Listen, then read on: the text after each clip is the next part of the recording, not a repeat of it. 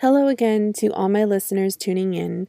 Welcome to Fractured Poet, a podcast for all of you poetically insane individuals who love getting lost in the art of poetry. Podcasting from Ontario, California, I am your host, Katrina Wisniewski, just another person in the world obsessed with words, striving to make sense of it all. So, today's episode is titled Life's Words because I will be reciting poems that ponder life in some way or another. Each poem is some kind of reflection or a lesson to be learned.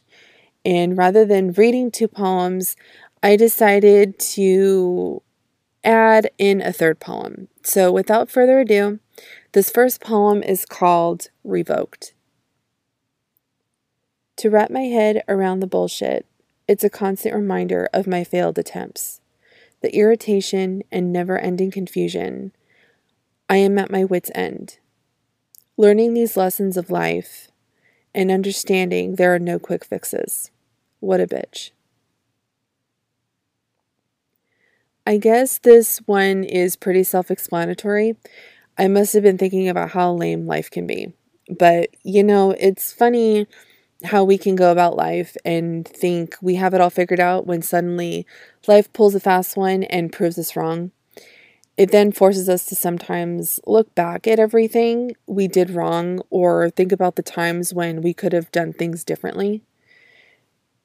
Personally, I think this poem is more of a reflection based on the decisions I've made in my life, and with that, being reminded of the mistakes I have made along the way to have your decisions or mistakes being shoved in your face is a bitch because it's always there in the back of your mind. It's only then you start to realize that life does not have a manual attached.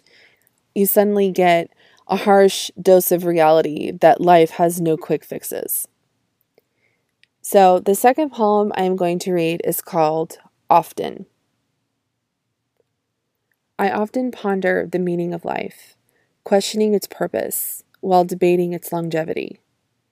To understand my existence and pay homage to this thing some call self worth, I must have missed my calling. I often wonder if there is a book on life for dummies, feeling as though I have taken a thousand steps forward only to be pushed back a million more, hoping for a lesson to be taught allowing me to retract my steps and start over. I now know that I was misinformed, going over the shoulda, coulda, wouldas in my head as if something was going to change. I often find myself in a daze, contemplating my next move, petrified of the results. All right, so this poem, like my recent others, was also rewritten similar story to previous episodes, as I was writing out the script to this episode, I was reading the poem often, realized I did not like it, and didn't sound right, so I rewrote it. It has the same idea, same theme, same concept, same thoughts, just worded differently. Now, before anyone reads too much into this poem, this is not by any means a suicide poem. I know the way it sounds, especially at the beginning, but that is far from my intention or my thoughts. This does, however, have a personal pull on me. I have been dealt a lot of rough cards in my life, and it's just really difficult to move past them. I do find myself pondering my existence. What is my purpose in breathing, the air we breathe, what I'm meant to do on this earth, shit like that. And that's where this poem came from initially. I know this poem isn't much of a, a pep talk type of poem, kind of depressing actually, but it puts my feelings in check in some way or another, a journal, if you will. Okay, so this third poem I'm going to read is called Surrender Your Sanity. I don't understand why my sanity is constantly being tested, whether it's being compromised or sacrificed for the sake of someone else shanghaied into doing something that does not feel right in any way. To recognize the reason behind my thoughts are quite clear. My eyes burn from the inside. This red hot sensation begins to seep through my veins. I cannot believe I am here again, Haven't I learned my lesson yet? Being forced to choose between selling my soul and surrendering my sanity. Isn't that some bullshit? Torn in two, I am asked to see things through others' eyes, to sympathize and be the bigger person. But at what cost? I see the pain, I see the hurt. I ache inside, knowing the harm it has done. But has anyone thought about what this surrender will do? How it will make me feel? Or the damage it will cause? I thought I made my point some time ago. I am done. Maneuvering my way back into hell's mouth is suicide, a place I am not willing to revisit. The end result does not look good. If only they knew. I hope it was worth it. Wow um, reading that poem just brought back a lot of memories that I honestly wish I could forget. That definitely took me for a loop again. I don't even know where to start with this. Um, this poem was about a so called job I had two summers ago, back in 2019. I don't want to get too much into detail, but I went out on a limb and decided to apply for a job that was out of my realm, something I've never done before. I thought I was doing a good deed for this human. And honestly, knowing what I know now, I should have walked away the second I saw what I might be in for, and I didn't.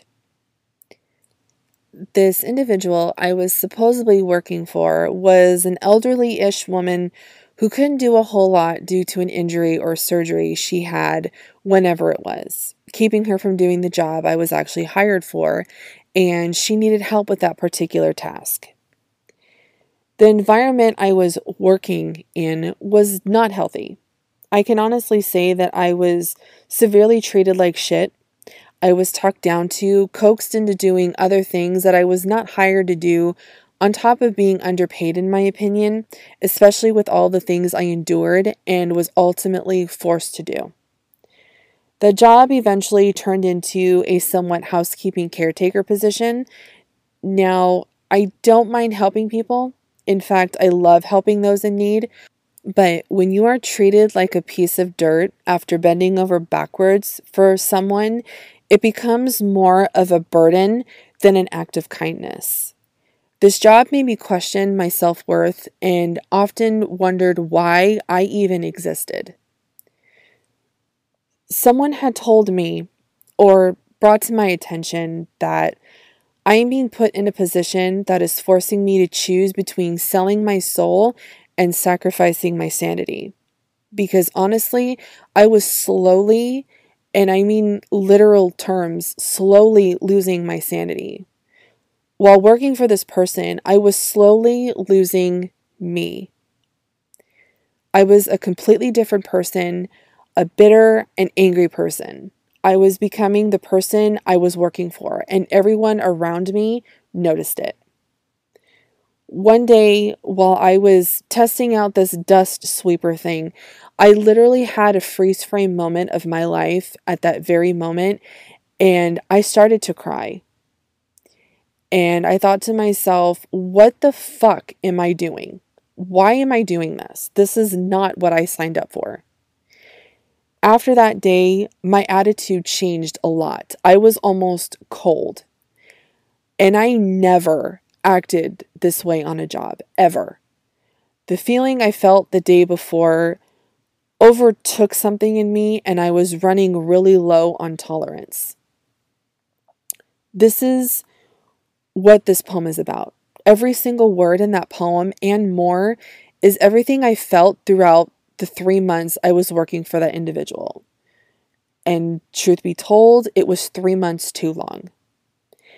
I ended up quitting that job at the end of that summer because it got worse. Again, I won't get into details because all I can say is I developed a lot of guts one morning and I owe all of my thanks to a little kitten I named Raiden, a kitten I saved one morning on my way to work, and it was the best decision I made. But The poem doesn't mention that part because the poem was written before that even took place. So I'm going to get off of that topic. But um, with that being said, I am afraid that concludes the show. To those of you who are always tuning in, and even those who are just joining, I hope you like what you heard and tune in next time. You can catch this and future episodes at anchor.fm forward slash fractured poet. This episode of Fractured Poet was written and produced by me, Katrina Wisniewski. Music by Alternative Rock Volume 1 and Rock Electronica Volume 4 from freeplaymusic.com. You can also follow me on Instagram at Fractured Poet. And as always, thanks for listening. And until next time.